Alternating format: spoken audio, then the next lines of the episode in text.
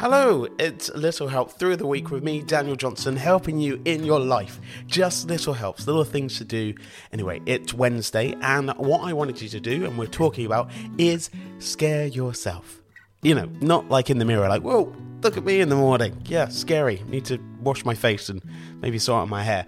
No, scare yourself by doing things that you don't normally do, that you might be a bit worried about. Sometimes people can be worried about answering the telephone if they're at work. Yeah, that's going to be a thing.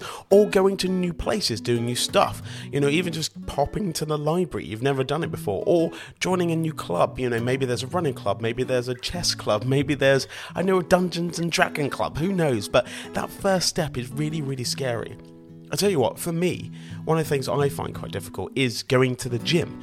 Now, loads of people at the gym, and I feel like everyone probably feels the same. But when I go to a gym, I don't really know anyone. I don't have that camaraderie, that person or people that I go to and but maybe I should just join a class there and then if I do it a couple of times and people see you, they say hello and you know, and, and then you make friends and you know, you don't feel so scared about going to the gym or people looking at you or anything like that because you know what?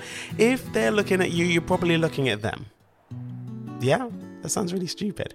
So my thing is I kind of made myself go to the gym and do a couple of classes and that will just make me feel more integrated in that place. And that's the same for anything else. So just go out there and do something that you wouldn't normally do that sort of scares you a little bit and you get over it. Someone said that if you're scared of getting in an elevator, right? Maybe just look at an elevator or draw an elevator until you're not scared about it. You know what I mean? And then you won't be scared in the end because you'll be bored. Anyway, we'll be back for Thursday.